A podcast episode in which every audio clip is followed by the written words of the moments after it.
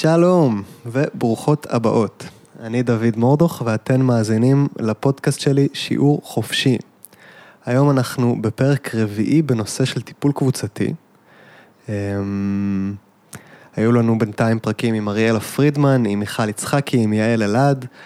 מקווה ששמעתם אותם ונהניתם מהם, אם לא, אה, מוזמנים אחרי שתקשיבו לפרק הזה לחזור אליהם. היום אני עם תמיר אשמן.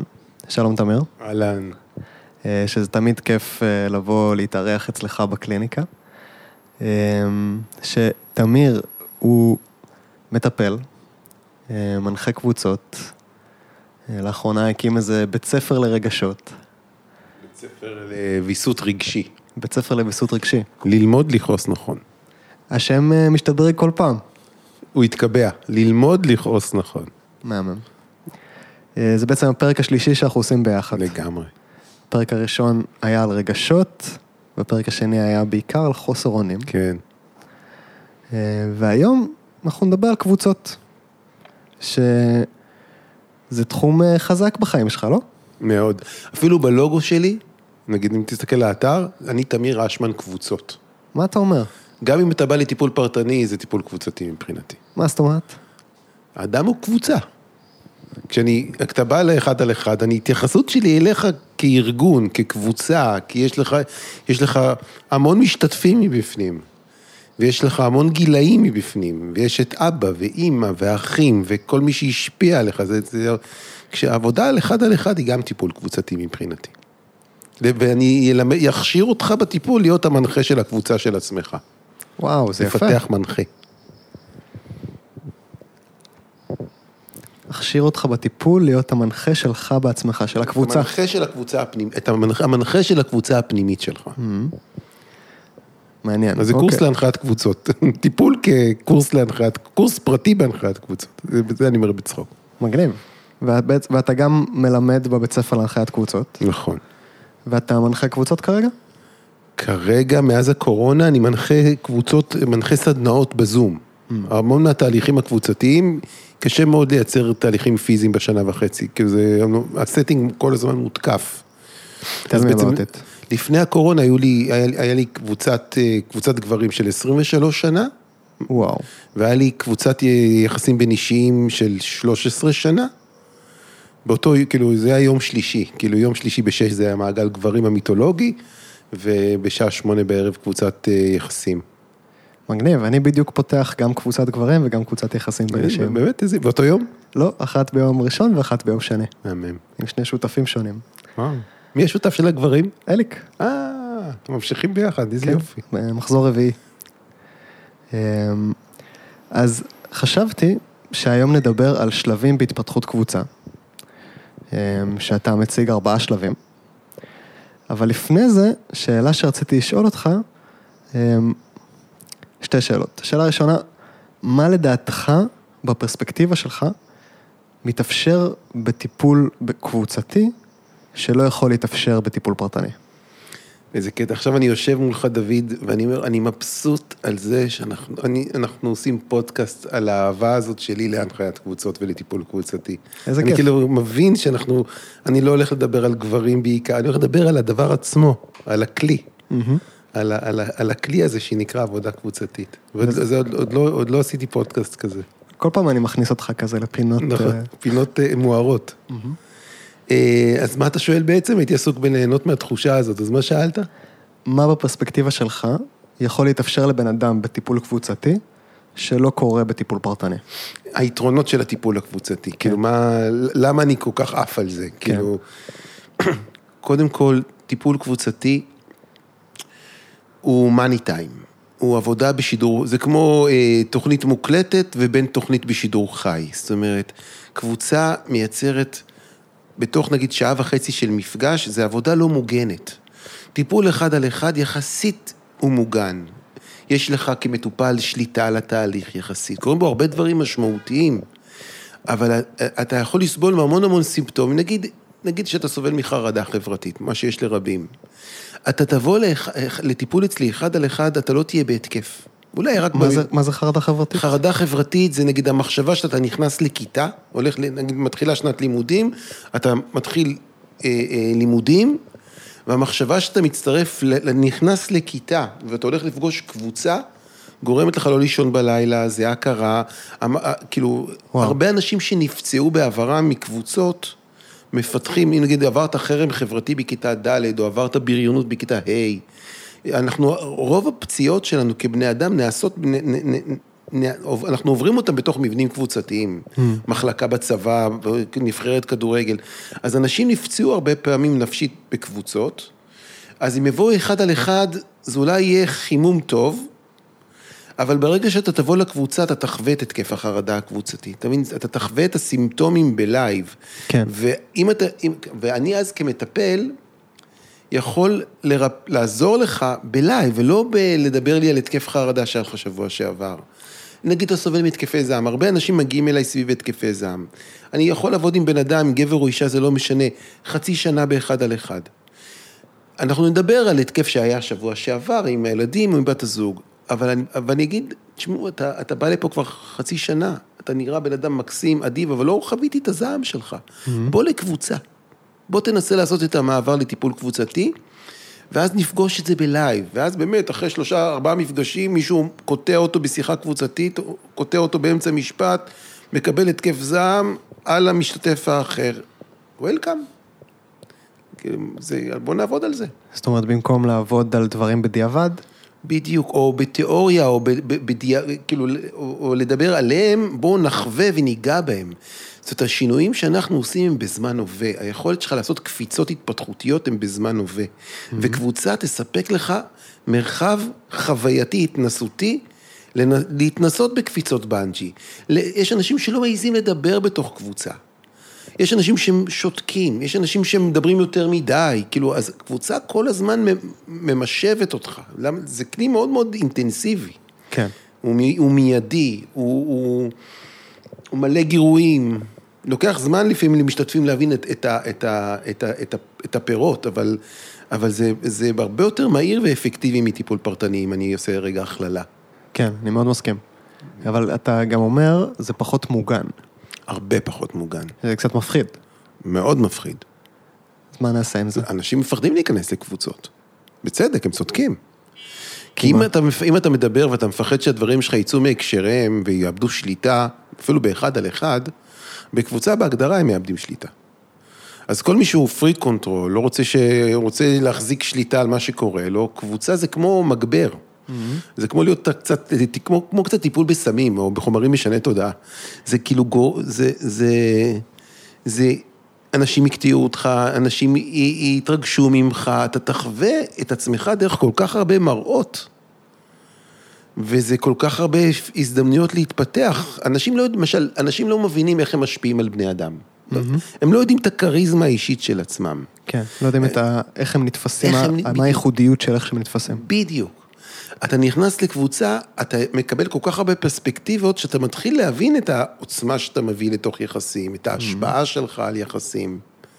מה, אם אתה שותק בבית כל הזמן, אתה כל הזמן על מיוט בבית, אתה נכנס לקבוצה, ואתה נמצא במצב של מיוט, אבל פה אתה תחווה את המשתתפים, מתעצבנים עליך יותר, עובדים איתך על זה. כן, אולי אתה תתחיל להבין איך אפשר לתפוס את המיעוט הזה מבחוץ. לגמרי, ופתאום תראה מישהו שהוא דומה לך ושונה ממך, שהוא אולי הצד השני של זה.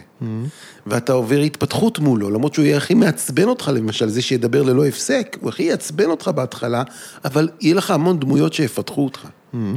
וזו סביבה מאוד טבעית להתפתח בקבוצה, כי בעצם אנחנו, רובה, אנחנו, גם אם אנחנו הילדים הבכורים, אנחנו, אנחנו נולדים לתוך מציאות קבוצתית. המבנה הקבוצתי הוא משחזר משפחה.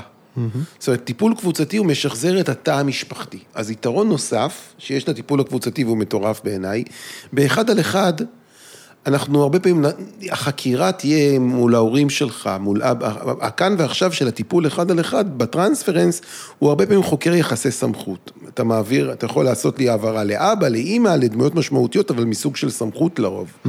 קבוצה מביאה מימד נוסף, זה הממד של האחים. האחים, החברים. אחים, פירס, קולגות, אבל זה, זה טיפול שנוגע בשכבת האחים.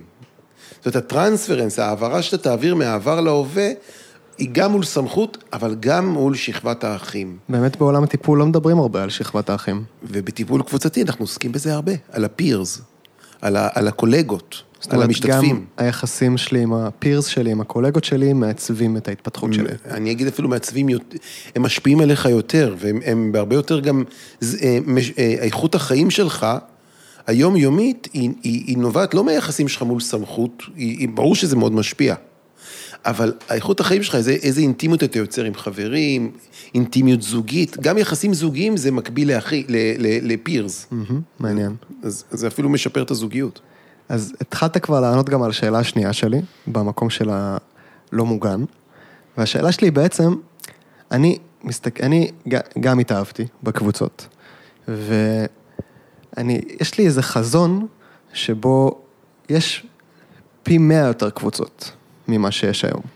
כי אני רואה את כולם מתחילים להבין את החשיבות של טיפול רגשי, אבל זה ממש יקר.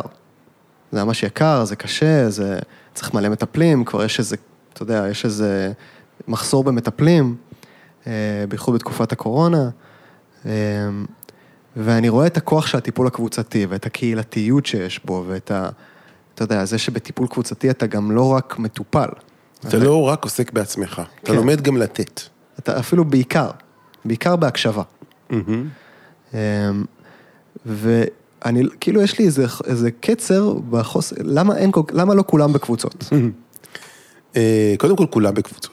כמעט כל, רוב בני אדם נמצאים בתוך קבוצות. בתוך קבוצות אתה מתכוון בחיים. משפחה, עבודה, זה ארגון. אה, אבל אתה אומר, למה אין יותר, אה, אתה היית מצפה לראות בחברה הישראלית יותר מעגלים ממה שישנם. כן, כאילו היה לי איזה רגע שהיה לי כזה, בואנה זה סטארט-אפ. איך, כאילו, איך, איפה אני שם כסף על זה? אז קודם כל, אתה גם יודע, כאילו, נגיד התחום של סטארט-אפ של מעגלי גברים, אם זה הייתה מניה, היינו משקיעים בה מבחינת קצב הגדילה שלה. לגמרי. כאילו, ואנחנו עדיין בשנים הראשונות של התופעה. זאת אומרת, התופעה של מעגלי גברים בכל עיר. לגמרי. אז, אבל החזון שלך הוא מקסים, כי, כי למה זה כל כך מקסים? כי אנחנו חיים בעידן של משבר אקולוגי. ו, אה, והמילה אפילו אקולוגיה, זה בעצם, אה, אה, אם נפרק את זה, נחזור ללטינית, זה מדעי המשפחה. אקו במובן, זה לא אקו במובן של עד, זה אקו במובן של מילה לטינית שמסמלת בית ומשפחה. אז המושג אקולוגיה זה חקר הבית. אז בעידן של היום, בכלכליות של זה, ללכת לטיפול אחד על אחד זה בין 1,400 ל-2,000 ומשהו שקל, נכון? זה לא אקולוגי לרוב המשפחות. לגמרי. זה, זה אנרגיה חזקה מדי, כאילו יותר מדי אה, תקציב הולך על זה. וגם בת הזוג צריך, הרבה פעמים צריכה טיפול, בן הזוג צריך טיפול, הילדים צריכים טיפול. טיפול זוגי גם. בטח, מפעל. ו, אבל, וטיפול קבוצתי, הוא, הוא, הוא מאפשר טיפול יותר אינטנסיבי, יותר חזק, אבל הוא גם בהרבה יותר אקולוגי, כי הוא עובד על חקר המשפחה במובן המערכתי, ולא רק בנרקסיסטיות של האחד על אחד. והוא גם יותר זול. הוא גם יותר זול, אבל שוב, זה, זה באופן משמעותי יותר זול, באופן משמעותי. בטח. אבל גם, אבל מה שאנשים לא מבינים, הוא אפקטיבי הרבה פעמים, הרבה יותר מאחד על אחד. גם בהרגשה שלי. שזה קטע. נכון. אה, אני חושב שהרבה פעמים אולי אנשים פחות רוצים טיפול קבוצתי, כי הם רוצים את כל, כל תשומת הלב. נכון. וזה גם לפעמים בן אדם שנמצא נגיד, אני לא רוצה אה, אה, לזרוק את ה... אה, הטיפול הפרטני הוא מאוד חשוב. הוא מאוד גם יעיל, אבל נגיד הוא מאוד עוזר כשיש, כשאתה לא יכול להתפנות, יש משברי חיים שאתה לא יכול להיות פנוי לצרכים של אחרים, שהכי נכון לך העיניים של המטפל או המטפלת שרואות אותך והשעה היא שלך. ויש אנשים למשל שהיו ילדים נורא הוריים, ילדים נורא משפחתיים, והם כל הזמן היו מגויסים למען המשפחה או למען החברה. להם הרבה פעמים זה נכון להתחיל דווקא מאחד על אחד. כן. אז זה מאוד משתנה.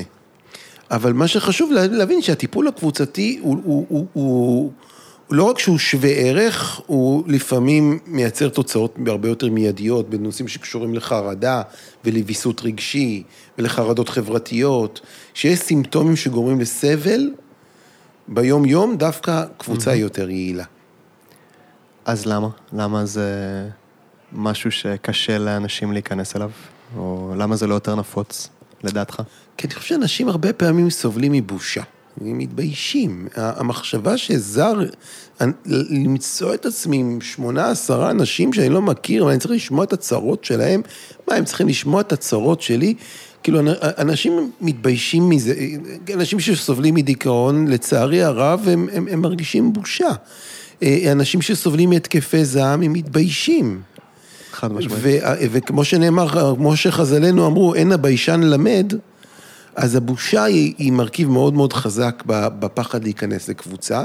כן. מרכיב נוסף זה באמת הנושא של סודי, הפחד שהדברים יהיו פרוצים, שהדברים יצאו מ... יצאו מ... כאילו, אני יכול לסמוך על מטפל, אבל מה, אני אסמוך, אני אסמוך על משתתף שישמור על סודיות? למרות שאנחנו, אני חייב להגיד, אני 25 שנה עושה קבוצות, לא קרה פעם אחת שגבולות הסודיות של מעגל נפרצו.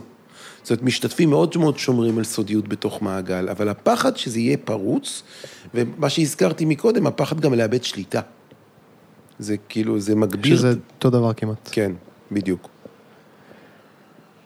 מבין, כן, בושה כן. זה עניין. בושה זה עניין אה, רציני. לא עשינו פרק על הבושה. נכון. פעם נעשה אולי. כן, אני אשמח. אבל הקטע הזה של סודיות ופריצות, זה קטע שאני פחות יכול להבין. כאילו, מה כבר תביאו ש... ש... שאם יגידו אותו, שאם ידלף, מה יקרה? וואו, לא- אז זה כנראה, דוד, אתה, האמת שאתה באמת בן אדם פתור, כאילו, אתה, אני מבין למה אתה לא מבין את זה. כאילו, אני יכול להבין, להבין שזה כאילו, לא, לא מפחיד אותך החשיפה הקבוצתית. אני, נגיד, אני אספר לך הכל, מה שתשאל אותי אני אענה לך. כן, נכון, אבל אבל אתה... אולי לא עכשיו בפודקאסט, כן? אבל... אה, בדיוק, אז גם לך יש גבולות של הסודיות. כן.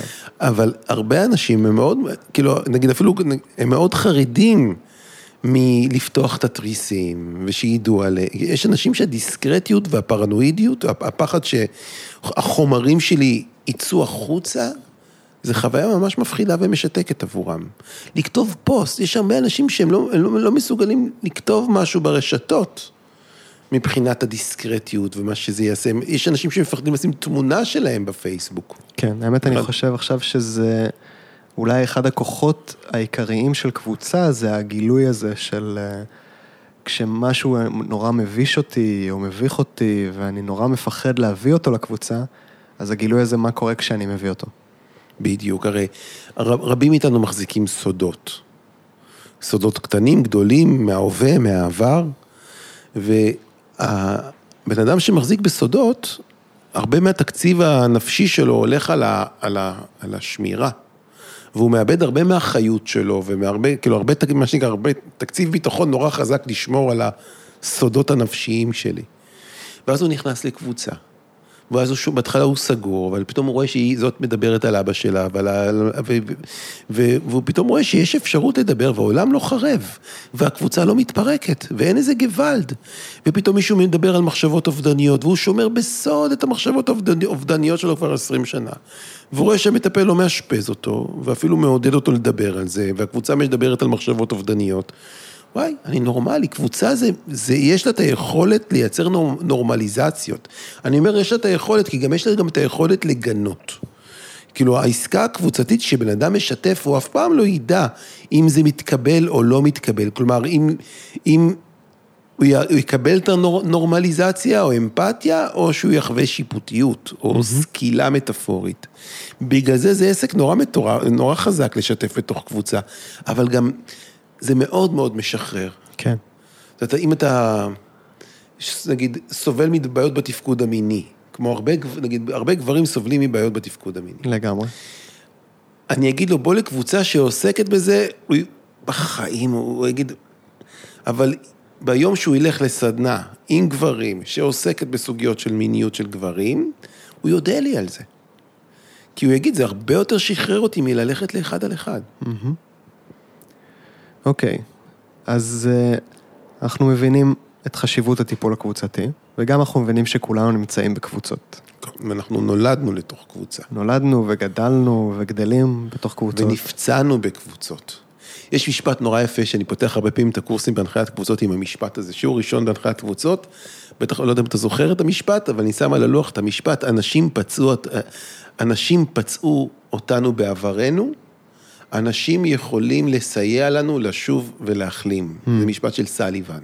שהוא יפה. כאילו מאבי אבות העבודה, הטיפול באמצעות יחסים. זאת אומרת, כול, אין בן אדם שלא נפצע בתוך קבוצה או בתוך יחסים. העניין הוא שמה שפצע אותך גם יכול לרפא אותך, וזה טיפול קבוצתי. מקסים. אז, אמ, וגם הרבה מאיתנו מנחים קבוצות, גם אם אנחנו לא בדיוק יודעים את זה. אתה מסכים עם זה? שתגיד את זה עוד פעם. נגיד מורים בבית ספר, אה, נגיד, אה, אתה יודע, הורים, ראש צוות בחברת הייטק, כן, מפקד בצבא, מפקד בצבא, גנן, גנן, כן, גננת. אפילו הורים. או, הורים זה הנחיית קבוצות הכי מורכבת.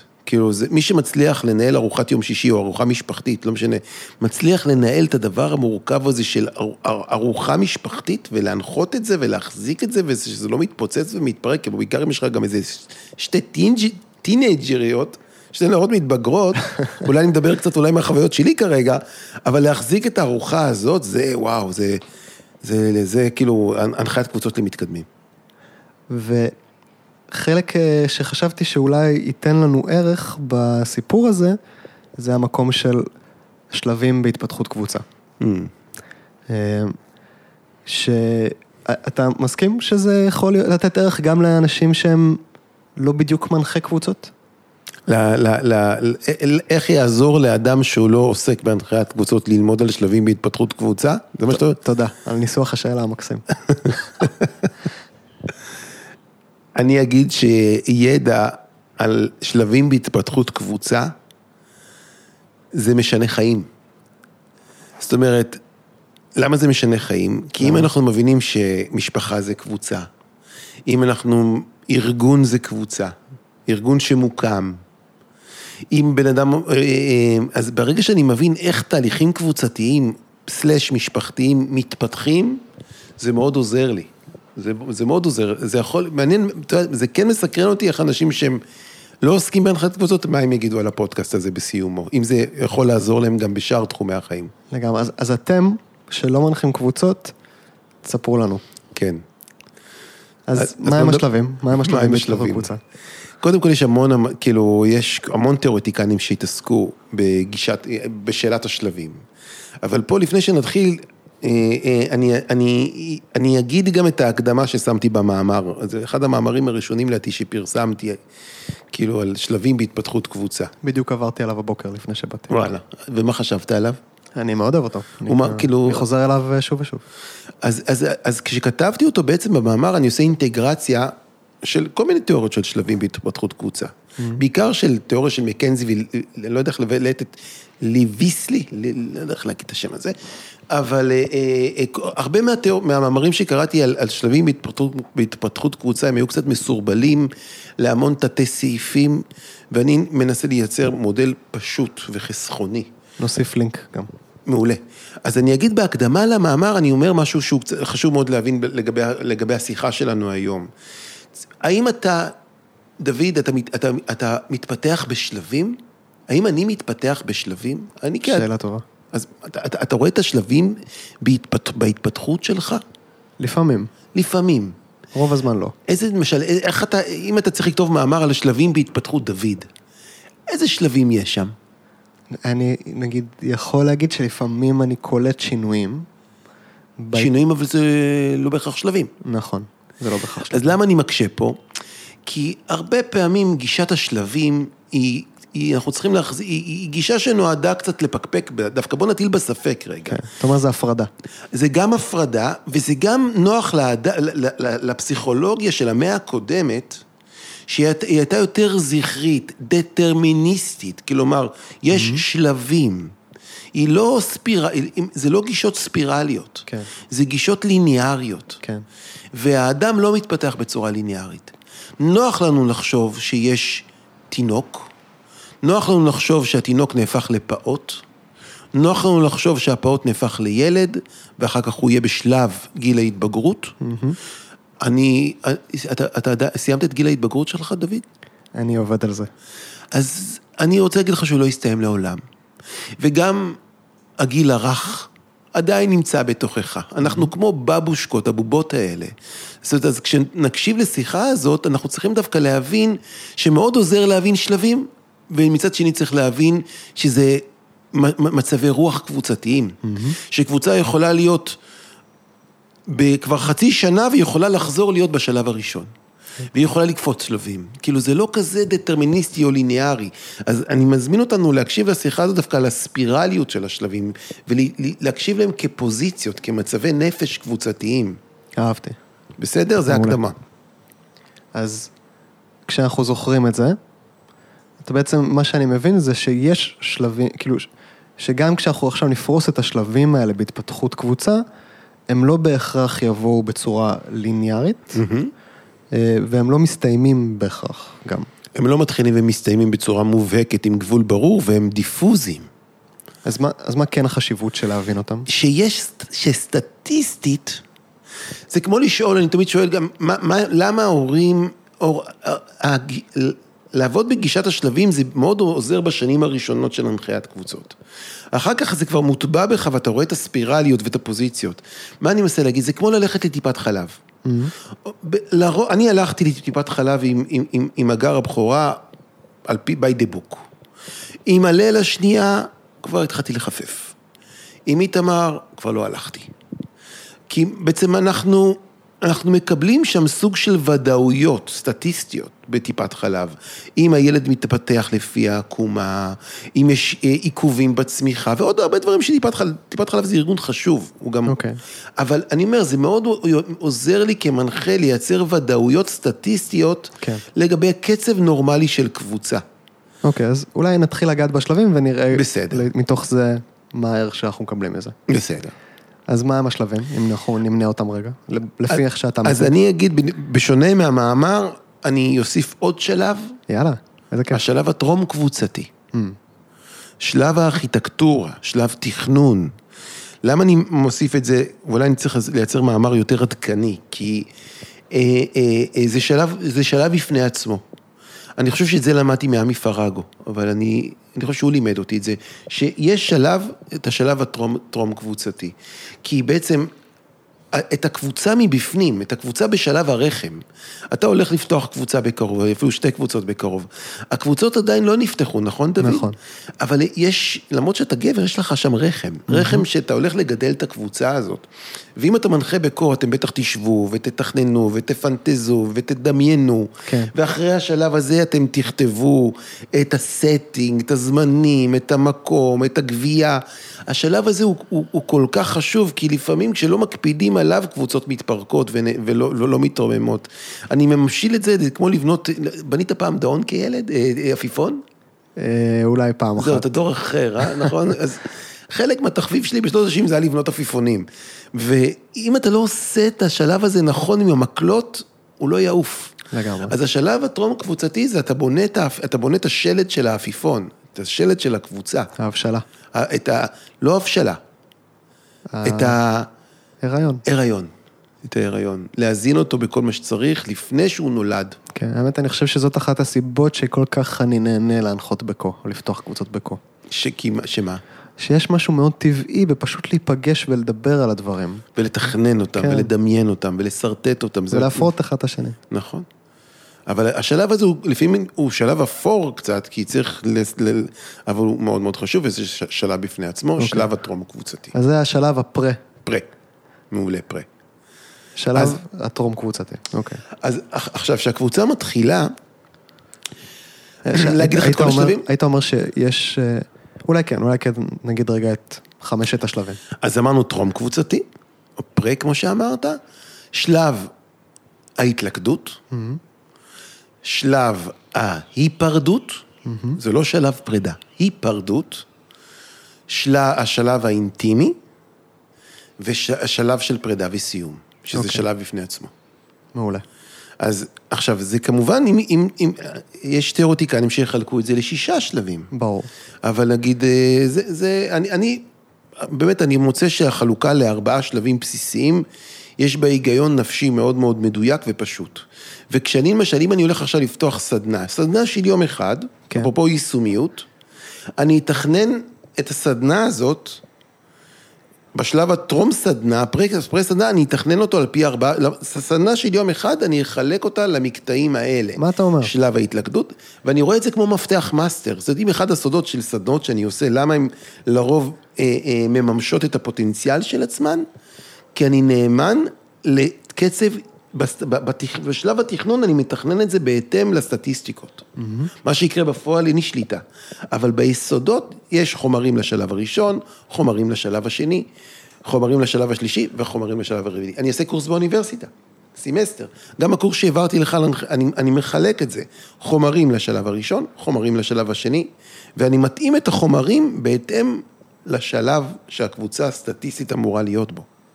בעצם זה איזושהי הסתכלות על קבוצה כגוף מתפתח. בדיוק, בדיוק. ולעשות קורס זה קבוצה. כן. כאילו לעשות אה, כמעט כל דבר תהליכי. אם אני עכשיו אעשה ישיבת צוות, אה, ישיבת דיירים לתמ"א 38, ונגדיר שיהיו שלושה מפגשים לזה, אז אני, אם אני מנחה קבוצת דיירים של תמ"א 38, למפגש הראשון אני, אני למשל לא אני לא, לא, לא ייצור קונפליקטים. עוד מעט נבין גם למה. אוקיי. אז אם אנחנו רגע רוצים להתחיל להבין את האיכויות הספציפיות של כל שלב, היית אומר שיש איזו שאלה מנחה ממש. לשלב הפרה, הטרום קבוצתי? כן. הפרה, הטרום, אהה. אמ, התקלתי אותך? בטח. כי שם לא, ש- לא, אין, לי, ש- אין לי שאלה מוכנה מראש. אה, אבל אני אומר, איזה שאלות יש להיריון? זאת אומרת, אה, אה, אז כל מה שקשור לשאלות לגבי נסטינג, נכון? חודש שביעי, שמיני, תשיעי, ההורים עסוקים בשלב כינון. איך, מה יהיה השם? מה? מה יהיה השם של הקבוצה, איפה הוא יגדל, מה יהיה הבית, מה צריך להיות בבית, איך נצטייד. Mm-hmm. אז, אז זה שאלות שקשורות קשור, קשורות לנסטינג, לכינון. איך אנחנו מדמיינים את המפגש איתו? נכון, הרבה, אה, אה, איך אנחנו... מה מדבר- חשוב לנו שיהיה לו בחיים? בדיוק. אוקיי, אז זה נקרא לזה שאלות של השלב הפרה. מקסים.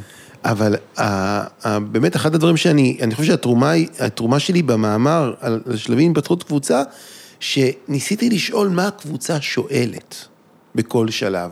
מה הקבוצה מבקשת ומה הקבוצה שואלת ומה מפחיד את הקבוצה בכל, קבוצה, בכל שלב. כלומר, מה הקבוצה שואלת, ממה היא מפחדת ומה היא רוצה.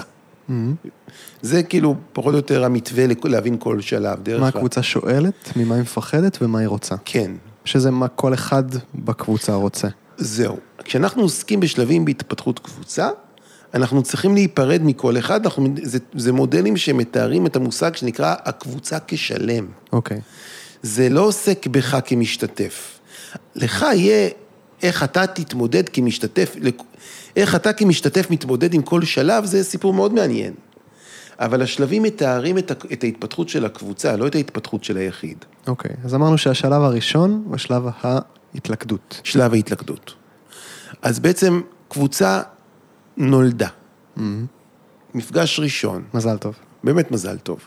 זה רגע מאוד מרגש, אוסף של אנשים זרים נפגשים, אולי הכירו את המנחה במפגש היכרות, אז יש להם איזה אזור הישענות אחד מוכר, שזה קשר עם המנחה, אבל אוסף של אנשים זרים יוצרים, יוצרים שבט, שבט אנושי.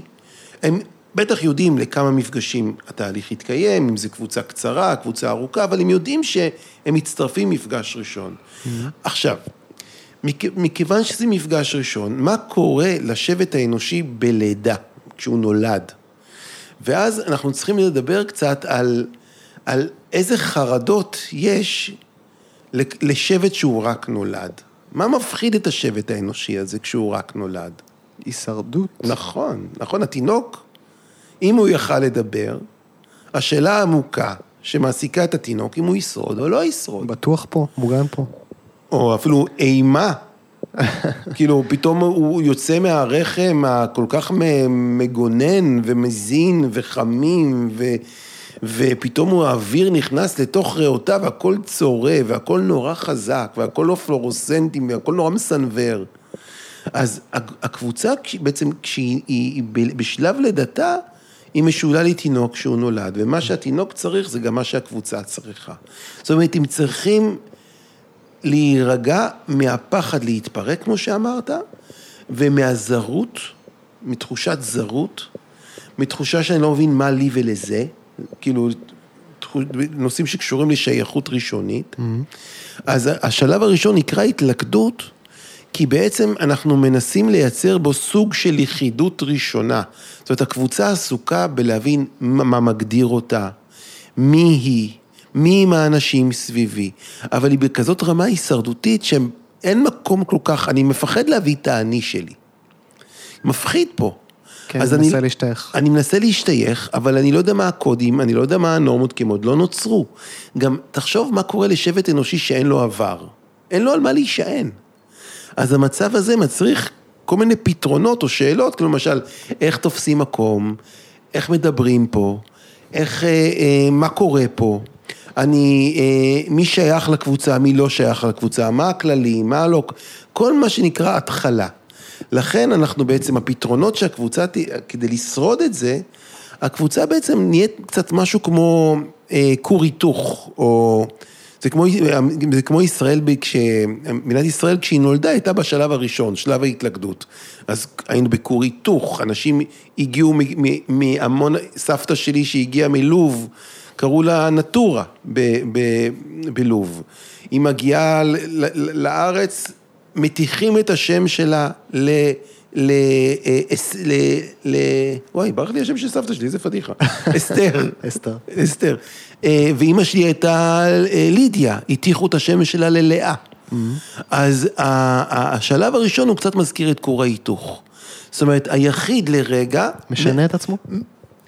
הוא לא, הוא מאבד לרגע את, את, את, את ההגדרה העצמית לטובת הגדרה קבוצתית. Mm. זאת אומרת, מה שמרגיע את ההישרדות, אני מזכיר לך שאנחנו לא עוסקים פה בטיפול פרטני, זה קבוצה. הקבוצה זה אורגניז, אורגניזם שרוצה לשרוד, וכדי לשרוד מול החרדה הקיומית של ההתפרקות, ושלא נשרוד, אז המנגנון הכי בסיסי זה לייצר אשליה של אחדות. אנחנו כולנו אותו דבר. אנחנו כולנו בתוך... כולנו אוהבים חתולים, כולנו... יהודים. יהודים. כולה, הקבוצה תעסוק בצורה אינטנסיבית בלחפש את מה שמשותף. זוכר את השיר מקזבלן, כולנו יהודים? בטח. אז זה השלב. כולנו יהודים, כולנו ערבים, כולנו גברים, כולנו בני אדם. אז זה שלב מאוד, כאילו, מאוד יוניפורם. איך אני דומה? איך, איפה, נכון, אנחנו משחקים אה, מצא את הדמיון. כן. מצא את הדמיון. אוקיי. כאילו, ולא מצא, ואם אני כמנחה מבין, ואני לא מתנסה לצורך הבסיסי ההישרדותי הזה של מצא את הדמיון, אז אני יכול לשרת את השלב הזה. כלומר, אני לא, אני לא אייצר גירויים חזקים, אני לא אחלק את הקבוצה לתתי קבוצות במפגש הראשון והשני. אם הקבוצה עסוקה בלהבין את השלם, אני לא, לא אתקיף כמנחה את השלם. אני אעודד את ה... כאילו, אם הקבוצה רוצה לדבר בסבבים, כי זה מרגיע אותם, הטקס הזה, שלפעמים הוא יכול להיות נורא מעייף דיבור בסבבים. לגמרי. אבל בדרך כלל, דווקא בעקומה נורמלית, זה טבעי שקבוצה תעשה סבבים בהתחלה. כי הם רוצים סדר, והם לא יכולים עדיין להתמודד עם תחרות, והם עדיין לא יכולים להתמודד עם משתתף מאוד דומיננטי. אז לקבוצה יש נוגדנים ויש מערכת חיסון. אז בעצם כשאנחנו קוראים לשלבים בהתפתחות קבוצה, זה להסתכל על המערכת החיסון הקבוצתית, שיש לה אינטליגנציה מאוד מאוד גבוהה, שאני צריך ללמוד לסמוך עליה. אז הקבוצה יכולה לדבר בדברים נורא דומים ובדברים נורא משותפים, וכאילו יש איזשהו, פסבדו אינטימיות כזאת בהתחלה. כאילו איזו התרגשות של התחלה, כמו התאהבות לפעמים. כן. לא צריך להיקשר לזה, אבל זה נורא טבעי שמפגש ראשון יש איזה וואו כזה לפעמים. Mm-hmm. אז זה וואו כזה שהוא מתאים לשלב. ושבוע הבא הם יגיעו, ויהיה טיפה אולי פחות, אבל, אבל השלב הראשון הוא קצת לפעמים מקביל לסוג של התאהבות, שזה אנרגיה מאוד לא נאמנה התאהבות. היא ארעית כזאת. איזושהי אשליה. כן, יש בזה מרכיבים אשלייתיים, אבל זה אשליות חשובות. כן. כי דרך זה אנחנו לומדים לסמוך על הקבוצה, אנחנו לומדים לראות איפה, להיקשר, הפוגה לבדידות. כן, בעצם היא מאפשרת לנו להישאר מספיק זמן כדי להכיר. בדיוק. אבל אנחנו צריכים לקבל את זה שאנחנו לא רוצים להכיר מדי. כי אם נכיר מדי, יהיה כבר מה שנקרא אינדיבידואציה. שזה השלב כבר... השני. בדיוק. אז בשלב הראשון, אנחנו כולנו יחידה, רקמה אנושית אחת חיה, כתבתי אז במאמר. Mm-hmm. כאילו ציטטתי את זה, אנחנו לא, אנחנו, ריק- אנחנו צריכים להבין שאנחנו אנחנו מושבת, מושבה כזאת. ואתה אומר שזה משהו שקבוצה עושה באופן טבעי מתוך האינטליגנציה הפנימית שלה. זה ממש מה שאני אומר. זה לא המנחה יוצר שלבים, ההורה לא קובע את ההתפתחות של הילד, הוא צריך פחות להפריע לו לגדול. אז המנחה לא יוצר את השלבים, לקבוצה יש כוח שמייצר את ההתפתחויות, את הפוזיציות האלה. אוקיי, מהמם. אז שלב ראשון, שלב ההתלכדות, קבוצה נפגשה, מצאנו את הדמיון, אנחנו שורדים. זה מזכיר קצת הרבה, דרך אגב, יהיו משתתפים שיהיו, לכל, לכל משתתף, נדבר רגע על היחיד, לכל, יש משתתפים, גם מנחים לפעמים, הם אלרגיים לשלב הראשון, הם מגיבים בחר, בחרדה לשלב הראשון. ומצאתי סטטיסטית, מי הכי מגיב קשה לשלב הראשון בחיי קבוצה? זה, זה הרבה פעמים, נגיד, אנשים שגדלו בק, בק, בקיבוץ, mm. בקיבוץ בלינה משותפת, במקומות שבאמת גדלו בתוך איזה כור היתוך, שהיה מאוד קשה לייצר את האינדיבידואליות שלך בתוך הקבוצה. פתאום בן אדם שגדל בקיבוץ, נכנס לקבוצה במפגש ראשון שני, רואה שמדברים אותו דבר, מחליטים בישיבת קיבוץ את ה... מאיזה חולצות נקנה לכולם. פתאום הוא חווה איזה רגרסיה לתקופה של הקיבוץ, שהוא רוצה לברוח ממנה לפעמים. בעצם הוא חווה התקפה על, צרכ... על צרכי הנפרדות שלו. בדיוק, איזה ניסוח מצוין. ויש אנשים שהצורך שלהם בנפרדות הוא קריטי. אבל אני אומר, אז לכל שלב אפשר להגיב בחרדה או באלרגיה, וזה תמיד נורא מסקרן אותי, איך המשת... איזה משתתפים, כמו דג, דג במים בשלב הזה של השלב ההתאגדות, ואיזה אנשים מתחילים להיכנס להתכווצויות מול השלב הראשון. Mm-hmm. אני דרך אגב, עם השלב הראשון, אה, הוא, הוא הכי קשה לי, השלב הראשון של היוניפורם. מה אתה אומר? השלב הכי קל לי, דרך אגב, זה השלב של ההיפרדות שנדבר עליו עוד מעט. כי עוד פעם, זעם, עצבים, כעסים, זה לא, זה דווקא האזור שהוא אה, נוח לי, כ, כבן אדם, הוא מוכר לי, mm-hmm. הוא לא, זה סביבה משפחתית מוכרת. השלב הזה של כור ההיתוך, קשה לי איתו קצת, אבל, אבל כל אחד אה, מפתח שם יחסים עם כל פוזיציה כזאת. אוקיי, אז בוא נעבור לשלב השני, שלב ה... היפרדות. אינדיבידואציה. כן. ספרציה, אינדיבידואציה, גם אם, כאילו, set to be separate, mm-hmm. ולהיות מוגדר, להיות אינדיבידואל. איזה גם מילים כאלה, אינדיבידואל. אז, אז אחרי שיש לנו את הביטחון של השייכות, אנחנו מתחילים להרשות לעצמנו להראות איפה אנחנו נפרדים, נהדר. ולמצוא את ה... בלידה בריאה, ולא טראומטית, תינוק נולד לחק. אתה יודע איפה, איפה החק בגוף האדם?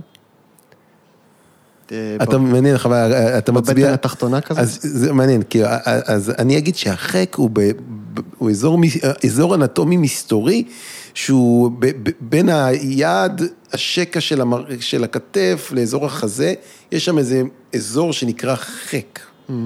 התינוק שמשין את ראשו על ההורה. אתה בעצם מצביע על הכתף. על, קצת מתחת בין, לכתף. בין שריר החזה לכתף. בדיוק. שם נמצא... אתה יודע שהשריר, קוראים לו פה פקטורליס ואלי. זאת אומרת, זה, יש פה ואלי. וואלה. כן. יפה. אז זה החק. אז, אז קבוצה היא, יוצר, היא יוצרת בהתחלה תחושה של חק. אבל כדרכם, לפעמים החק נהיה, פתאום נהיה דביק ומחניק. זאת אומרת, מפגש ראשון, זה לא, זה לא מפגש ראשון שלב ראשון, זה יכול להיות שלושה מפגשים, זה יכול להיות חצי שנה גם מפגש שלב ראשון. או שעה ראשונה. בדיוק. אבל פתאום איזה, החק הזה של הדבק הסימביוטי של השלב הראשון, שכולנו אותו דבר, ויש איזה חק שמאוד עוזר לנו להיוולד בצורה לא טראומטית, אז מתחילים להיווצר כוחות בתוך הקבוצה, שמתחילים להיות אלרגיים לנימוס, לשיח המנומס. לסבבים המייגעים. פתאום הקבוצה מתחילה על דרך משתתפים מסוימים לאבד את סבלנותה. מה שנקרא לזה מתחילים כוחות של רזיסטנס, כוחות מאוד חשובים. הכוחות שמתנגדים הם הכוחות שהרבה פעמים עוזרים להעביר את הקבוצה ולפתח אותה לעבר הפוזיציה או שלב הבא. Mm-hmm. אז מתחילים לבצר, די, אני לא יכולה עם הסבבים האלה, די, לא באתי פה בשביל לשמוע את כל הדיבורים השטוחים האלה, אני רוצה לדבר על עצמי, מתחילים פתאום לריב. זאת אומרת, השלב השני הוא, הוא שלב שהוא הרבה פעמים מאוד מפחיד מנחים, אבל זה שלב המריבה, שלב הקונפליקט. יש תיאורטיקן שקרא לזה שלב הסער. כאילו, המקום שהקבוצה ממים שקטים ורגועים, פתאום מתחיל להיות לא נעים. מהחק ההרמוני של השלב הראשון, פתאום משפחה איטלקית תוססת, סוערת, לכל אחד יש מה להגיד, אוסף של טווסים, כל אחד, כל משתתף רוצה להביא את הנוצות שלו, חגיגה, מגדל בבל של אלף ואחד אנשים שלא יודעים בכלל מה הם קשורים אחד לשני ולא סובלים אחד את השני ועצבניים אחד על השני, ונהיה גיהנום. פתאום חשוב לי שהמזגן יהיה בטמפרטורה הזאת. ריבים על המזגנים, מישהו מאחר זה מעצבן, מישהו שמדבר יותר מדי מעצבן את השתקן, פתאום אנחנו מפתחים אלרגיות בין אישיות. וזה שלב סופר חשוב לחיי הקבוצה. למה? כי מה שנקרא בעברית יש קרב קרבה. ויש קרבה. זאת אומרת, הקבוצה צריכה ללמוד לריב. כדי לחזק, גם עוד פעם, מה זה ריב? ריב זה אמצעי לייצר אינדיבידואציה. למה בגיל ההתבגרות הילדים שלנו מכסחים אותנו? כי הם בשלב כזה שהם רוצים לפגוש את העצמיות שלהם. זה בעצם איזושהי גם בדיקה, האם הצרכים שלי ומה שחשוב לי, יש לו מקום פה. לגמרי. זה המון טסטינג של אמון. לכן אני תמיד, כשאני אומר למנחי קבוצות, כשמשתתפים מתנגדים, כועסים, מטילים ספק, לא קורה פה כלום, זה, זה הצהרת אמון. כאילו, זה ברגע ש... עכשיו, בשלב הזה הרבה פעמים באמת, הראשון, ש... סטטיסטית הראשון שיותקף זה יחידת ההנחיה, mm-hmm. או אחד המנחים. ויש בזה גם היגיון אינטליגנטי מאוד. הקבוצה תחפש באופן לא מודע, כן, אני מדבר, אנחנו מדברים בכלל, אנחנו מדברים פה על תהליכים לא מודעים בקבוצה. Mm-hmm. המנחה כן עוזר לקבוצה להיות מודעת לתהליכים הלא מודעים, אבל הקבוצה מחפשת באופן לא מודע מי יכול להכיל את הכעס שלי, את התוקפנות שלי, את הדיסהרמוניה שלי. לכן בהתפתחות דווקא יחסית אה, אה, תקינה של קבוצה, אם יש דבר כזה, הראשון שיבחר לשאת את האינדיבידואציה, את הכעס של ילד בגיל ההתבגרות, זה ההורה. Mm-hmm. ואז לכן המנחים בשלב הזה הרבה פעמים חוטפים אש, לי מיליון ואחד זיכרונות, כמה נצלבתי. בשלב הזה של חיי הקבוצה. ביקורת. ביקורת, שמע, מי נתן לך להנחות את הקבוצה הזאת, אתה כל כך מנוכר, מנותק, זה כמו, אפשר לשים רובוט במקומך וזה יהיה יותר טוב. אתה, אתה, אתה, בכלל לא פונים אליי כתמיר, המנחה, מדברים אליי בזרות, מתעלמים ממני. תוקפים אותי בצי, זה שלב מאוד מאוד מותקף, אבל דווקא פה ידע תיאורטי מאוד עוזר לי להכיל. Mm-hmm. אז אני אומר, אוקיי, הקבוצה כרגע מתקיפה אותי, כי אני הבטוח להם, והם סומכים עליי שאני אחזיק את זה. ואני יודע גם אם אני אחזיק את זה, ויכיל את זה, ואפילו אתן לזה להיות, מבלי שאני עושה התערבויות מי יודע מה, הם יתחילו לתקוף אחד את השני. ואני אגיד, טוב שכך. כי אנחנו חושבים שתוקפנות זה דבר רע. Mm-hmm. תוקפנות זה לא בהכרח דבר רע. לא, זה לא, זה דבר, הרי המקום הזה של ההתחככות, דרך ההתחככות באחר אני פוגש את עצמי, mm-hmm. אני פוגש את הגבולות שלי. ואנשים באים לטיפול קבוצתי או להנחיית קבוצות, הם לא באים בשביל שיח מנומס. הם באים בשביל, הם, הם, הם, הם יגיעו שנים לטיפול קבוצתי, כי נוצר פה מרחב של כנות. Uh-huh. והשלב השני מוליד כנות. מוליד התחלה של כנות, התחלה של ישירות. הוא בונה, הוא בונה את הכלים הראשונים של היכולת שלי לא לרצות ולהגיד, יש, אני, אני תמיד, יש, אני זוכר משתתפת בחורה שהיא באה מבית דתי, עם מטפחת והכל, ואני זוכר את הקבוצה הזאת שהיא התחילה לתקוף אותי. והיא ראתה שאני לא מחזיר, לא נוקם, לא מעניש, לא גם גוואלד, נראה לי טבעי שיתקיפו אותי. אני, אני קיבלתי, משלמים לי כדי להיות מותקף. ו, ושבוע לאחר מכן, היא אמרה, וואי, אני חוויתי חוויה מדהימה בקבוצה שבוע שעבר. זה פעם, אצלנו בתרבות לא עונים לאבא, לא מתחצפים. והחוויה הזו שאני יכולה לתקוף את המנחה, עוד לא הייתי תמיר, אני יכולה לתקוף אותו מבלי שהוא מתפרק או מעניש, זו הייתה חוויה ממש מענגת. וואו.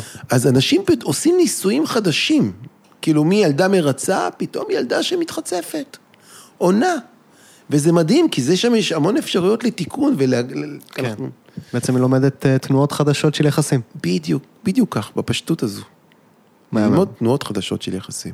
אוקיי, אז אני ממשיך לקחת אותנו הלאה. אה, כן, אז הש... דרך אגב, אם, אם, אם הש... בשלב הראשון השאל, השאלה איך נכיר, מהמם. איך נכיר? איך מי אנחנו, איך מי אנחנו אנחנו, דומים? איפה אנחנו דומים, בשלב השני זה מצא את ההבדלים, איך אני שונה? איך איך אני שון, ייחודי, ממ- איך אני שומר על הייחודיות שלי בקבוצה, איך נריב, איך נריב, הקבוצה רוצה לחקור את, המ... את הריבים, את כן, זה גם. שלב שבעצם מתחילים לשים לב לקבוצות השונות בתוך הקבוצה. אה, לא, בטח, שם יש, שם אפרופו אפשר לחלק לתתי קבוצות, כי יש תתי קבוצות. כן, יש צעירים, יש- מבוגרים. יש אה, מגדר, כל, מלא, כן. כל הזמן יש חלוקה, זה שלב שהקבוצה מתחילה להתפרק בתוך עצמה. מאוד חשוב שהמנחים ישמרו על הגבולות של, של הסטינג, ש, שהם יבינו, את- היכולת שלהם לא להזדהות עם הדרמה ולא להיבהל ממנה היא מאוד חשובה. Mm-hmm. להסתכל באמפתיה ובחמלה על קבוצה שחוקרת אה, דיסהרמוניה. שאני רק רוצה רגע להחזיר אותנו, נגיד, היית אומר שאלה דברים שקורים סביב שולחן ארוחת שישי? בטח שאני אגיד את זה. אני אגיד את זה, אבל אינדיבידואציה? משפחה, היא, היא, עוד פעם, הילד הראשון פותח את הקבוצה, אבל היא לא מתפתחת, אין לה 12 מפגשים, אין לה 16 מפגשים. המודל שאנחנו מדברים עליו הוא מודל של קבוצה שנפגשת, מתחילה ב- ביום מסוים ומסתיימת ביום מסוים, מה שנקרא קבוצה קצובה בזמן. משפחה היא לא, היא לא קצובה בזמן. נכון. אבל הפוזיציות, המצבים האלה שמתקיימים בכל שלב, מתקיימים בארוחת ערב של יום שישי.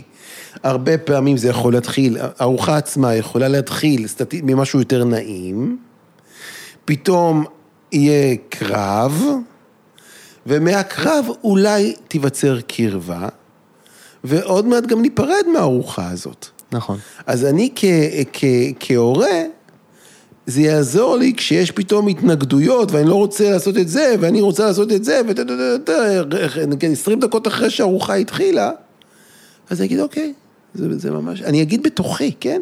זה נורא טבעי, הנה, טוב, עכשיו היא נאבקת על המקום שלה, עכשיו וזה, זה, זה, אני, אני, אני אנסה לנשום, עוד פעם, בשבילי להנחות משפחה זה, זה, עבוד- זה העבודה הקשה. כי זה מפגיש אותי עם הילדות שלי, ועם העבר שלי, ועם ארוחות ערב, עם הארוחות במשפחה שבה אני גדלתי. כן, זה בעצם האנשים שהכי חשובים לך בעולם. נכון, אז אני אומר, להחז... אני, אני, בהרבה יותר קל לי להחזיק שלבים בהתפתחות קבוצה, קבוצה טיפולית מאשר קבוצה משפחתית, שם זה באמת עסק מורכב. ואולי באמת כל כך חשוב להיות מסוגלים להחזיק את שלב, השלב הקונפליקטואלי, קריטי. כי כדי להגיע לשלב שאחרי. בנ- כן, כדי שנעיז לסמוך על הקשר שהוא יודע להחזיק כעס. כאילו, כשבן אדם כועס עליי, הוא סומך על הקשר שיחזיק. השלב השני זה בעצם שלב שבונה המון נוגדנים, המון, המון מהמערכת החיסונית של הקבוצה נבנית בשלב השני של חיי הקבוצה. כי זה כביכול מחלה, זה לא מחלה, זה החלמה. הם בונים מערכת חיסונית שעוזרת להם להתמודד עם שונות, עם התנגדות, עם העברת ביקורת, הם, הם בונים את הלסמוך על המנחה, הם בונים את האמון בקבוצה, דווקא הריבים בונים אמון. מהמם. וככל שהאמון יהיה יותר חזק, ככל שנלמד שהקבוצה יותר יכולה להכיל את הכנות שלי, את הכעס שלי, את הישירות שלי, את הצרכים שלי, כך יהיה הדרך אל השלב האינטימי תהיה יותר אה, סלולה, תהיה יותר אה, בטוחה, יותר נעימה. ממש כך. ושוב, כמובן שבכל שלב יש גם טראומות או, או, או, או, או עיכובים בצמיחה. כן. למשל, אם בשלב הראשון פתאום יהיה ריב במפגש הראשון, מישהי תשתף משהו נורא משמעותי וחושפני, והקבוצה תסתגר ותקפא מול השיתוף הנורא עוצמתי של השלב הראשון. הלא מותאם לא בעצם. בדיוק, לא מותאם.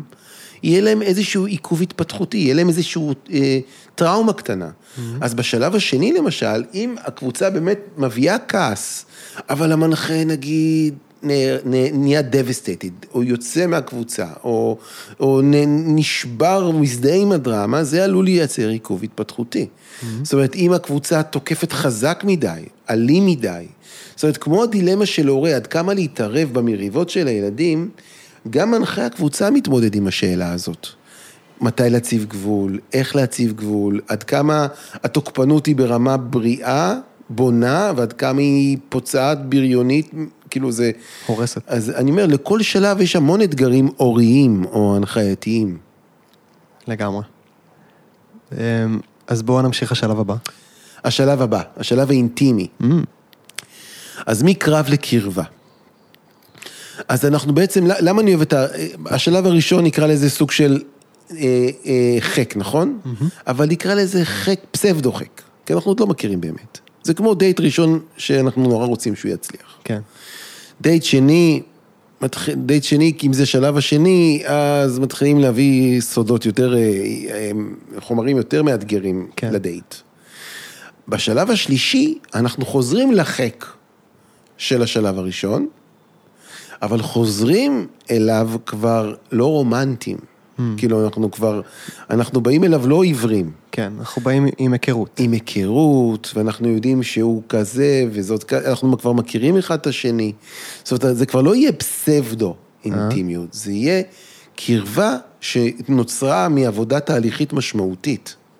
זאת אומרת, אני לפני שבועיים, נגיד שיתופים הרבה פעמים של השלב האינטימי, אתה יודע, לפני שלושה שבועות, אני ממש רציתי שאתה לא תהיה בקבוצה, דוד. Mm. רציתי ש... קיוויתי שאתה תנשור, כל כך אתה עצבנת אותי. היום, אני, אני רואה כמה אתה מפתח אותי, ואני אוהב אותך, בן אדם. זאת אומרת, אנחנו עוברים מאנטגוניזם לפתאום... וגם הפוך. שתגיד, תגיד רגע להפוך. נגיד שאנחנו רואים מישהו בקבוצה ואנחנו מתאהבים בו ונדלקים עליו, ווואו, איזה חיבור יש בינינו. בהתחלה. כן. ואז אחרי היכרות, אה, זה כזה טוב, זה יותר מורכב. יש פה כמה צדדים שלא ראיתי. בדיוק. זה בעצם אולי גם ההבדל, אנחנו מדברים עכשיו בלי לשים לב על ההבדל בין התאהבות לאהבה. Mm-hmm. אם השלב הראשון הוא קצת התאהבותי, ואמרתי שזה לא אנרגיה נאמנה, אז השלב האינטימי הוא כבר שלב של אנרגיה של אהבה, שהיא כן. הרבה יותר נאמנה. וגם להגיד, אני לא, אני קשה לי איתו, אני כבר, את החלק הזה לא בא לי עליו, כן. ו, וזה ממש מעצבן אותי, וזה כבר מתבסס לא על השלכה, mm-hmm. אלא על יותר על היכרות סובייקטיבית עם, עם בני אדם. כן, מקום שיש בו יותר הבנה. אבל... זאת אומרת, אני שומע אותו, הוא מברבר בשכל, הוא לא מפסיק לדבר, אבל אני מכיר אותו ואני יודע מאיפה זה בא. ואני יכול אה, לשקף לו את זה אולי. עכשיו, זה עיקרון מאוד מרפא מה שאתה אומר, כאילו, עוד פעם, חז"לנו, הפוסל במומו פוסל, אז אותם אנשים שפסלתי בתחילת המסע או בשלב השני של חיי הקבוצה, פתאום זה שאני מקבל אותם בשלב האינטימי, אני לא עושה להם טובה, אני מרחיב את, את, את, את הקבלה העצמית שלי. כן. אני לומד, אם לא סבלתי את התוקפנות של דינה, פתאום עכשיו, בשלב הזה, אני, אני, אני, אוהב, אני אוהב אותה עם התוקפנות שלה, אבל בעצם אני מתחיל לקבל את התוקפנות שלי. אהו. אם אני נורא מפחד משקט והשת, והשתיקות הרסו אותי, פתאום אני מגלה או מגלה שאני מתחיל לנשום במצבים של שקט קבוצתי. כלומר, אנחנו פתאום רואים בשלב, האינ, בשלב האינטימי, אנחנו מתחילים להבין את ה... את ה אנחנו חווים לפעמים אפילו דברים שלא חווינו בעברנו. משפחה קרובה, מייצרת כנות, מדברים על דברים לעומק. לא בורחים, זאת אומרת, הדברים האלו יוצרים אצל, אצל המשתתפים חוויה כמעט, מכוננת, אני אגיד חוויה מכוננת, פתאום אפשר לדבר בכזאת כנות, פתאום אפשר להיות ביחסים ללא בוש, עם, עם הרבה פחות בושה. Mm-hmm. זה שלב מאוד מאוד אה, מרפא, אבל הוא נשען על היכולת, להב... זה לא יכול להתרחש בלי אינדיבידואציה, mm-hmm. בלי ספרציה. זאת אומרת, וזה אולי ההבדל גם איך מייצרים מה שנקרא יחסים בריאים. כאילו, כדי לייצר זוגיות בריאה, אני צריך להיות מוגדר, אני צריך להכיר את עצמי. אני צריך לעשות לעצמי אני, מקום. בדיוק, ואני צריך להכיר את, את האישות הזאת, כדי באמת לאהוב אישות אחרת. לגמרי. כן, האמת, בפרק עם מיכל יצחקי, אז דיברנו על שיקופים ועל מראות, ואנחנו mm-hmm. קצת עכשיו מתחילים לגעת בזה, על המקום שככל שאנחנו עוברים את שלבי הקבוצה, ואני עושה יותר מקום, אה, מקבל ומבין לכל החלקים שקיימים פה במעגל, אז אני בעצם עושה יותר מקום לחלקים שלי. נכון, ושם הריפוי. כאילו, אם, אם המסע שלנו בכדור הארץ הוא ללמוד לאהוב את, לפתח אהבה עצמית, לא התאהבות עצמית, לפתח אהבה עצמית. אהבה, קבלה, כן, הבנה. אז, אז קבוצה זה חדר כושר לזה. ואלו שהכי מעצבנים אותי הם, הם, הם, הם המפתחים שלי הרבה פעמים. כאילו, והשלב האינטימי, אני מתחיל באמת לקבל את עצמי יותר לעומק. וכאילו, עוד רבדים ועוד חלקים, עד שאני יכול לחיות בשקיפות מסוימת, באיזושהי יותר שקיפות בחיים שלי. ובעצם השלב האחרון הוא שלב הפרידה, אבל אני מניח כשאנחנו מגיעים לשלב האינטימי, זה לא אומר שסיימנו את שלב האינדיבידואציה. בדיוק, אז אני מזכיר עוד פעם, השלבים גם קיימים כל הזמן. נגיד, פתאום בשלב האינטימי, מישהו אומר משהו והוא, והוא נכווה כפוגעני, פתאום אפשר לסגת לשלב אחורנית. אהה. זה לא עסקה, עסקה מאוד יציבה. פתאום, יש קבוצות שפתאום קולטים משתתפים חדשים. נכון. אז פתאום חוזרים לשלב ראשון בחיי הקבוצה, שלב ההתלכדות. חוזרים, אבל זה כבר לא אותו דבר. זה כבר שלב התאגדות בתוך בשלות מסוימת. אבל השלב האינטימי, אני, אני אוהב לקרוא לזה, זה שלב של גם וגם, זה השלב האינטגרטיבי. זה לא שלב מפוצל של או-או, שלב יותר בינארי, נכון או לא נכון. הקבוצה בהרבה יותר בשלה להחזיק מורכבויות, להחזיק אה, אה, סתירות פנימיות. זאת אומרת, זו קבוצה שיש, כאילו, כאילו המוח הקבוצתי כבר הוא מוח בשל, זה כבר מוח של בן אדם בגיל 30-40. שיש שם בשלות להכיל את המורכבות. ומה היית אומר השאלה המנחה בשלב הזה? אני, אה, אה, איך, איך נעמיק איך נחבק, איך נתמוך, איך נאהב, אה, איך נתמסר, איך נתמסר ועדיין נשמור על, על הגבולות של עצמנו. כאילו, איך, איך נתמסר בצורה יחסית בטוחה. Mm-hmm. כי השלב האינטימי גם הוא, יש בו סכנות, כאילו, האינטימיות הזאת, יש הרבה פעמים פחד, מ- כאילו, לפעמים הבן אדם בשלב האינטימי, המשתתפים מורידים את ההגנות קצת. הם הרבה יותר, פחות מוגנים, mm-hmm. אז הם גם הרבה יותר פגיעים. נכון. אז, וזה עסקת חבילה, מי שרוצה להיכנס למים של האינטימיות, הוא חייב גם להסכים להיות פגיע. כי אחד הדברים היפים, דרך אגב, בעבודה קבוצתית, אפרופו השאלה הראשונה ששאלת, אנשים שקשה להם לייצר זוגיות, לרוב הם לא יודעים להיפגע. הם לא יודעים, לי, כאילו, ו, ו, ובעצם, אנשים שיודעים להיות במערכות יחסים זוגיות, זה אנשים שיודעים להיפגע ולהישאר בקשר. אתה מבין את העניין? אנשים שיודעים להיות- להיפגע ולהישאר בקשר. כן. וזה סוד מאוד גדול. זאת אומרת, אם אני, הרי זו... אנשים שיודעים להיפגע ולהישאר בקשר וגם לתת מקום. לפגיעה. לפגיעה. בדיוק. כן. אבל מה שקבוצה בעצם מאמנת את המשתתפים, וזה נשמע אולי לא כל כך אטרקטיבי, זה להיפגע ולהמשיך להיות חבר בקבוצה. וזה סטארט-אפ מטורף, כי הרבה פעמים אנשים נפגעים, הם, הם, הם, הם יוצרים מפגע אקולוגי, הם לא רוצים לפגוש את הבן אדם הזה, הוא אמר לי משהו לא במקום, עושים ניתוק. זה שנרשמת לקבוצה שמחייבת אותך, הבן אדם הזה עצבן אותך שבוע שעבר, ואתה נאלץ לפגוש אותו עוד פעם, זה ילמ- ילמד אותך להיפגע, להישאר בקשר, וכמו שאתה מוסיף בצדק, ולדבר על הפגיעות שלך. וזה סטארט-אפ. כן, כי בעצם על להישאר בקשר יכול, אה, אנחנו יכולים או לברוח מהקשר בכך שננתק, זאת אומרת, נעלים את הצד השני, או שאנחנו יכולים לברוח מהקשר בזה שנוותר על עצמנו. לגמרי. או גם לתקוף, fight, flight, freeze, כל האופציות של האדרנלין. אבל השלב האינטימי מזמין אותנו להיפגע ולהסתכן ולשתף בזה. ואתה יודע, להגיד נפגעתי ממך, נפגע, נעלבתי ממך, זה, זה, זה טכנולוגיות מאוד חשובות. כן. אז אולי אחת השאלות זה גם איך אנחנו שומרים על עצמנו בתוך המרחב הפגיע החשוף הזה. כן, בגלל זה יש הרבה עיסוק. בשלב האינטימי הוא שלב מאוד מאוד מורכב להנחיה. הוא אולי השלב הכי מאתגר. כי אין הגנות, ויש חוויה מאוד אה, מתמסרת, אסוציאטיבית, אבל גם אנרגיה נורא פגיעה, כי זה כמו איזה חשופית בלי קונכייה. זה לא פשוט לחיות ככה, מרגש. אבל זה גם מרגש. כן. זה בעצם החיים. החיים ה... זה החיים של בן אדם שרוצ... שבוחר בחיים. כן. כאילו, השלב האינטימי, זה בחירה בחיים, זה בחירה בפגיעות, זה בחירה ב... בלהיות נוכח עם מה שקורה. ואז כשכל היופי הזה והטוב הזה קורה, מגיעה הזקנה. הזקנה מגיע- והמוות. הזקנה והמוות. שוב, אנחנו מדברים פה בפודקאסט על קבוצות שיש להן זמן קצוב. למעשה לכל הקבוצות יש זמן קצוב. לא, אז אני אומר לך, יש- הייתה לי קבוצה של 23 שנה, בסופו של דבר היא נפטרה הקבוצה, כן. אבל... אני אבל מניח שגם שם הייתה פרידה. אני לא כל כך גאה באיך שסגרתי את הקבוצה הזאת באופן ספציפי דווקא, אבל אה, כי לא, לא, לא סיימתי אותה בצורה תהליכית נכונה, שעל Mm. זה נדבר עכשיו. מה זה, מה זה לסיים בצורה תהליכית נכונה? אפרופו לסיים בצורה תהליכית נכונה, אה, אני רק רוצה להגיד שעכשיו שתיים. וואלה. כן, יש- כמה זמן עוד יש לנו בערך? לפודקאסט? כאילו יש לך איזה הגבלת זמן, נגיד יש לך עוד עשר דקות כן, כזה? אוקיי, כן. מעולה. אז יש- נוכל לסיים בצורה תהליכית לא ראויה. נברח, לא נברח מפרידה. מעולה. אז אנחנו כרגע נדבר על שלב הפרידה, דוד? כן. אז אנחנו לקראת גם סוף הפודקאסט, אז אנחנו גם נכנסים בתוך הכאן ועכשיו של הפודקאסט לשלב הפרידה. נכון. עכשיו, פרידה זה סיפור מאוד רציני. אפילו רק כשאני מזמין את המאזינים שלנו לראות מה קורה להם בגוף כשאני אומר פרידה. ויש תיאורטיקנים שיגידו שכל הטיפול קצר המועד, אם זה פרטני או קבוצתי, הוא בא ללמד מטופלים איך להיפרד. וזה שלב מאוד מאוד משמעותי, כי להרבה אנשים יש, להרבה אנשים יש אישו סביב מוות. תחשוב רק על מה שכל הקורונה, איך הקורונה מזמינה אותנו להתעסקות עם מוות ועם החוסר ודאות, ו...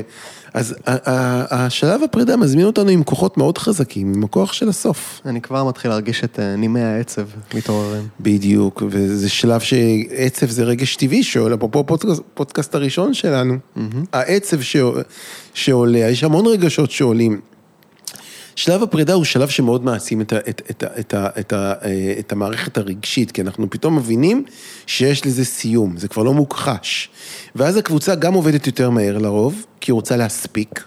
יש הרבה, כמו, כמו האדם, כאילו האדם בסוף חייו, אה, נגיד אריקסון, בשלבים בהתפתחות, בהתפתחות של אדם, הוא מדבר על השלב השמיני והאחרון של, הוא שם את זה על דיאלקטיקה בין ייאוש לתחושת שלמות.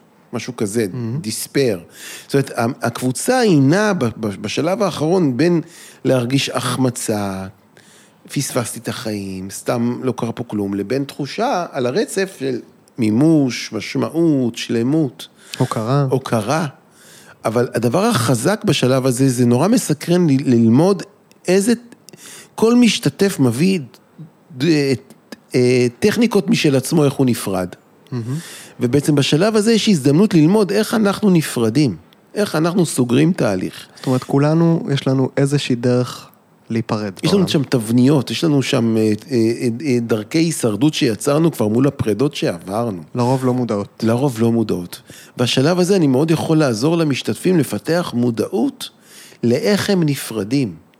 ואיך שאדם נפרד זה גם מאוד ישפיע על איך הוא נולד. כלומר, הדלת, אם נגיד איך בן אדם נפרד מזוגיות, מאוד ילמד גם איך הוא פותח דלת לזוגיות חדשה. אז אומנות הפרידה היא אומנות שמאוד מאוד משמעותית לאיכות החיים של בן אדם. במובן הזה, אם אני אדע איך למסור את נשימתי האחרונה ביום מותי, זה מאוד משמעותי גם איך אני איוולד בנשימתי הראשונה הבאה. אני, אני עוד לא בטוח מה ההקשר שאני עושה פה, אבל זה עולה לי ההבנה שכדי להתאהב צריך גם ללמוד לשבור את הלב. או, אה, כן, נכון, כאילו, כמו שרבי נחמן ברסלב, אין לב כמו לב שבור, הוא אמר, או לב סדוק, לא זוכר את המשפט.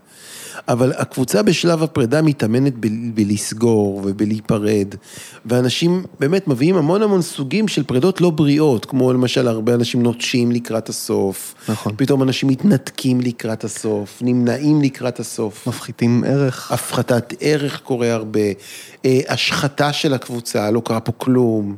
לכן צריך לתת, לת... חשוב להתייחס לזה כשלב בפני עצמו, במובן הזה לתת לזה זמן. כי אם אני מנחה שלא אוהב פרדות, אני יכול לחשוב שהפרידה היא במפגש האחרון. והפרידה, בא לי לתת לה 20% מהזמן הקבוצתי. וואו. כאילו אם זה כתהליך של 12 מפגשים, הייתי נותן שניים שלושה מפגשים לתהליך הפרידה והסיום. Mm-hmm. ותמיד, כאילו תמיד כשאני מנחה קבוצה, אני מתחיל לספור, מה, בשלושה מפגשים האחרונים אני סופר מהסוף, נותרו לנו עוד שלושה מפגשים, נותרו לנו עוד שתי מפגשים, כי אני יודע כמה הכחשה והדחקה הפרידה מייצרת אצלי ואצל משתתפים בקבוצה. אז אני מנכיח את זה, שלא לא, לא, לא, לא, לא, שלא נשכח. לא נשכח. ו, ושם יש תהליך, זה בעצם אנחנו, שלב הפרידה והסיום זה איך אנחנו אורזים, איך אנחנו אורזים את החוויה. וזה אומנות לדעת לארוז. בן אדם הולך לטיול, איך היה לך? היה סתם, כלום. אה, היה מהמם, היה מהמם. או היה מדהים, אבל אני רוצה ללמד אנשים בקבוצה איך להיפרד ביחד. זאת אומרת, זה לא אתה אורז לעצמך את המזוודה, אנחנו אורזים ביחד את המזוודה. וגם שומרים על המורכבות של מה שהיה. ממש כך. המורכבות המציאותית. הקבוצה תגיד, בוא נעשה מסיבת פרידה, בוא נלך לחוף הים מפגש אחרון. לא. בואו נמשיך, בואו נעשה, בוא נעשה עוד שלושה מפגשים. בדיוק, כל מיני סגנונות אריזה כאלה. והמנחה, טוב לו לא להתפתות לעסקאות שכאלה. הקבוצה, טוב לה להסתיים בדיוק איפה שהקבוצה התקיימה, וטבעי שירצו קבוצת המשך, אבל זה לרוב זה לא עובד ככה. צריך לדעת לסגור, לסיים, להודות, לסלוח, לעשות קלוז'רים, לתת מתנות, מתנות בין אישיות אחד לשני. אנשים נורא סקרנים לדעת איך הם השפיעו, אז גם אפשר לעזור לקבוצה בעצם לה- להוציא את המשתתפים עם צידה, עם צידה, ולעזור להם לארוז ביחד. כאילו, מי היית בשבילי במהלך התהליך? אני רוצה להודות לך, אני רוצה לבקש ממך סליחה על הרבה פעולות שקשורות לסגירה וקלוז'ר. כמו ל- להמשיך, לתת לכל אחד להמשיך בדרכו בצורה טובה ונעימה. ושהקבוצה מופנמת בתוכו בצורה, כאילו, בצורה שלמה, בצורה לא של מסיבת סיום, או איזה יופי, איזה, היה פה כיף. היה פה רגעים קשים, היה פה רגעים עצובים, היה פה רגעים משמחים. לתת מקום, כאילו, לכל מה שהיה, ולא רק לחלק המשמח. להודות ולסלוח, אני קורא לזה. לגמרי. אוקיי. אז אה, עברנו על חמישה שלבים. כן. אם אנחנו כבר באריזה ו... וסיכום. ואנחנו באריזה וסיכום. כן. אה, שהתחלנו משלב ההתלכדות. התחלנו מהטרום קבוצתי. נכון, מהטרום קבוצתי, זאת אומרת... שלב ההיריון. ההיריון. אה, שזה, תכלס אפשר להגיד, היה כמו גם ההכנה שלי בשאלות המכינות, מהמם. לפני שהתחלנו לצלול לתוך השלבים. אה, ועברנו לשלב ההתלכדות. נכון. אה, ואז היה את שלב הנפרדות, נכון, או ההיפרדות, או כן. הנפרדות. שבו למדנו להכין, להכיל קונפליקטים, למרות שאנחנו לא היה לנו איזה אי הסכמה על שום דבר. פה, בינינו. כן. טוב, נו. ואז היה את השלב האינטימי. שלב האינטימי. ואז הפרידה. נכון. הרבה, הרבה. הרבה לעבור ביחד.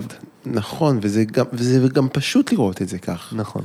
התלכדות, היפרדות, אינטימיות, ולהתראות. מהמם. מהמם. אז אה, וואי, אני מוצא את עצמי כזה, לא יודע איך לסגור, לא יודע איך לסכם. כן.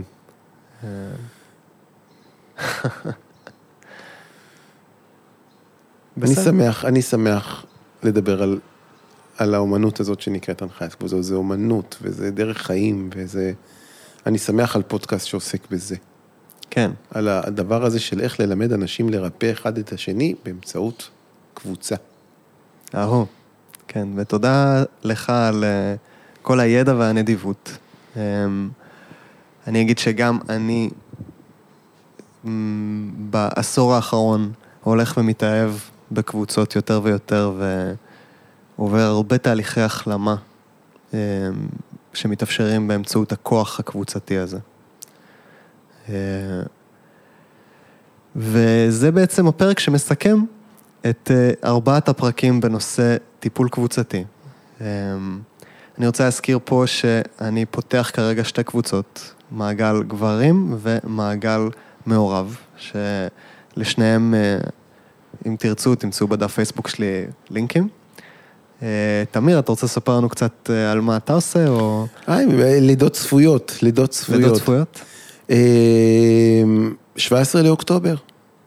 17 לאוקטובר, המחזור ה-15 של בית הספר ליחסים, ללמוד לכעוס נכון, מסע של חודשיים, ללמוד לעבוד עם העוצמה הרגשית שלנו בתוך מערכות יחסים, 17 לאוקטובר. מומלץ בחום. וכמובן אורן גור ואני פותחים את המחזור חדש באוניברסיטת תל אביב, של התוכנית שאתה הבוגר שלה, אה, של אה, הנחיית מעגלי גברים ומנטורים לגברים, שזה גם מאוד מרגש, שזה יתחיל כבר ישר אחרי החגים. שזה בעצם לא בזום.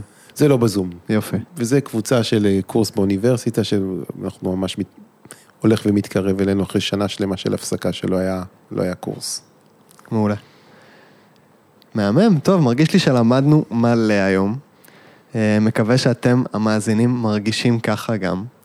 אה, אם יש לכם הערות, בקשות, התנגדויות, אסימונים שנפלו לכם, אני כרגיל מאוד שמח לשמוע. ונתראה בפרק הבא של שיעור חופשי, שאני עוד לא יודע באיזה נושא זה יהיה, אבל אה, יהיה מעניין. מאוד מעניין. אולי על גוף, יש לי הרגשה. פסיכותרפיה גופנית, עבודה גופנית, האמת שזה כיוון. הגוף בטיפול, גוף נפש. גוף נפש, גוף רגש נפש. תודה רבה, תמיר אשמן. בשמחה גדולה. שיהיה ערב נעים.